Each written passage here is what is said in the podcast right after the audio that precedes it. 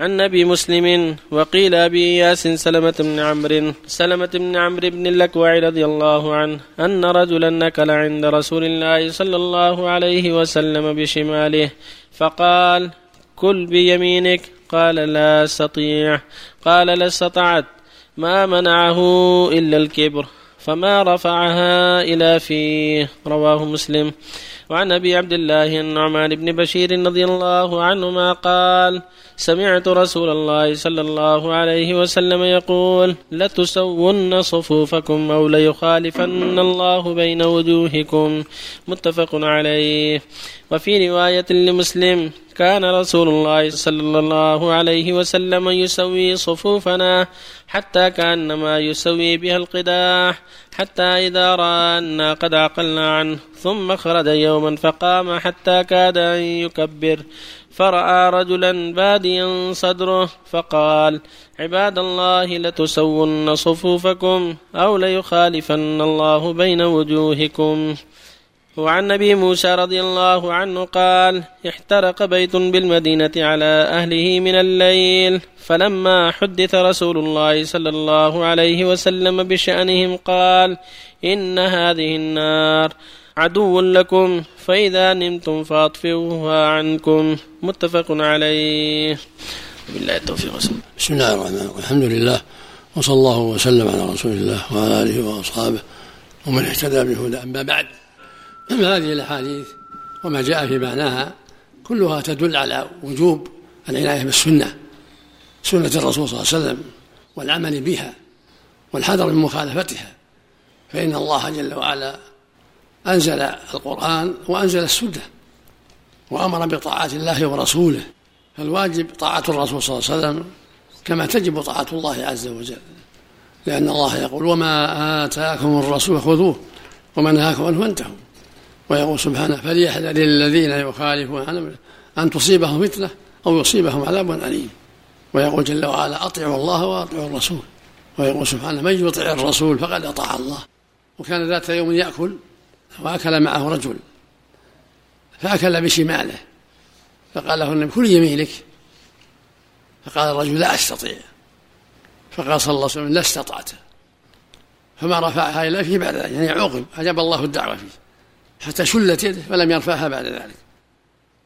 ما منعه إلا الكبر يعني عوقب بأنه أكل بشماله تكبرا ولم يطع النبي لما قال له كل بيمينك قال لا استطعت. قال لا أستطيع.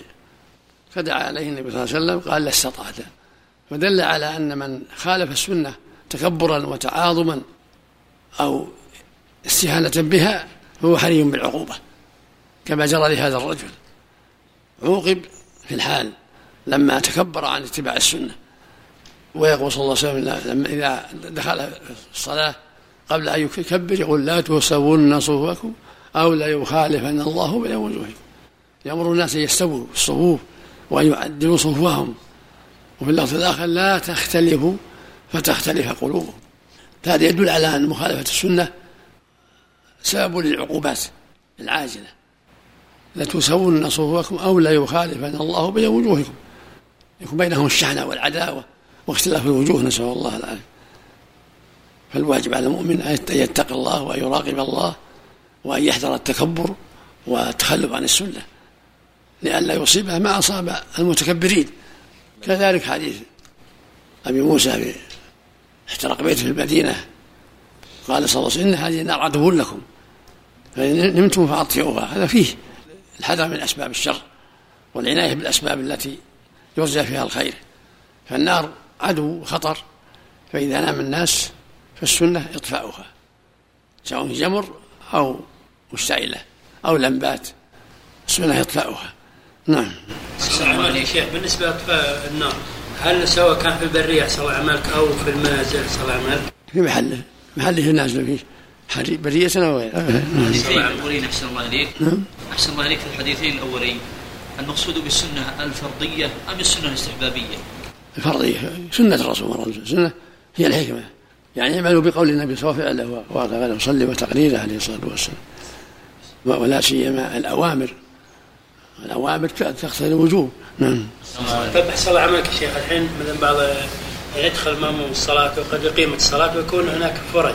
هل له أن يسوي الفرج؟ يحصل على ملك أو يدخل ويتركها صلاة ملك مثلا الصف الأول أحيانا يجد مثلا في الجهة الشمالية أو الجنوبية أحيانا فيه فرجة يلتمس الفرجة ويدخل فيها. يعني مثلا عليه أن يسويها أو مثلا يخشى يلتم يلتمس الفرجة ويدخل في فرجة في إحداها.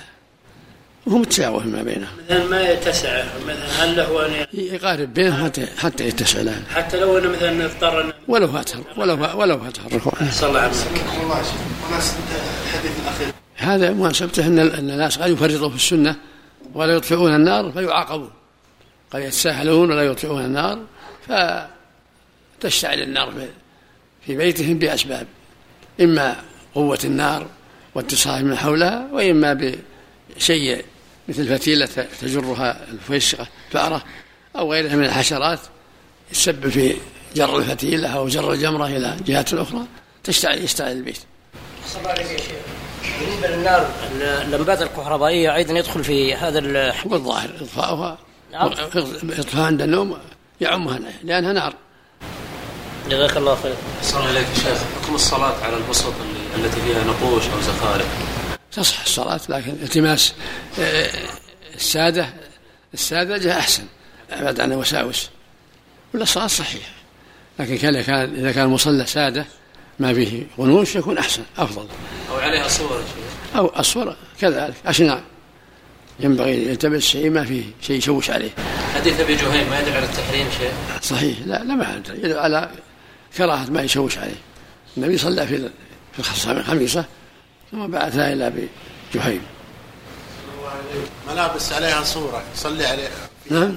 ملابس؟ لابس ملابس فيها صورة. لا لا يلبس ملابس من الصور هل تبطل؟ يبدع يبعدها ويلبس ملابس سليمة. هذه يخليها وسائد ولا نحوها أحسن الله عليك التساؤل بكلمة سنة بقوله ألا أترك اللحية يا فلان قال هي سنة. قصر ثوبك. السنة عند الفقهاء نعم. ضد الواجب اللي ما هي ما هو بواجب. والسنة في اصطلاح المحدثية قالوا سنة يعني سنة الرسول صلى الله عليه وسلم سواء كانت واجبة أو سنة. صلى الله عليه الله يعلم الفقيه يعلمه سنة يعني واجبة يبين له. أنها فريضة وجب واجب. وهو مستحب. كما سأل الأخ من صلى بملابس فيها صور هل صلاته صحيحة؟ نعم صحيح. صحيح. لأنه هذا محرم بالصلاة وغيرها مو بخاص بالصلاة. نعم. لبس الصور محرم. والشيء اللي عام ما, ما يبطل الصلاة. عام. من الصلاة في الأرض المغصوبة وما أشبه ذلك. الشيء العام. أحسن الله عليكم يا شيخ. ال- الكفار الذي رأوا النبي عليه الصلاة والسلام اسمهم صحابة يا شيخ؟ إذا أسلموا إذا أسلموا رأى النبي صلى الله عليه وسلم مؤمنا به. ولو ارتد ثم عاد إلى الإسلام. أما إذا رآه في الكفر ثم أسلم بعد ذلك ما يكون صحابي. ماذا يقول عنه؟ يكون تابعي. إذا أسلم بعهد الصحابة يكون تابعي. إلا إذا أسلم وآمن قبل موت النبي رأى النبي وآمن به ولم ارتد من شرط الصحابي يكون مؤمنا به ولو تابعا. أحسن الله عليك. من صلى منفردا خلف الصف جاهلا. هل يعيد صلاته؟ يؤمر بالإعادة. إن الرسول أمر بالإعادة ولم يستفصل صلى الله عليك. شيخ ما ترك أطفال النار؟ تساهل يا شيخ. على كل حال يتوب إلى الله ويستغفر ولا يتعود أما السنة لا يتعود اذا يطفئ النار. يعلم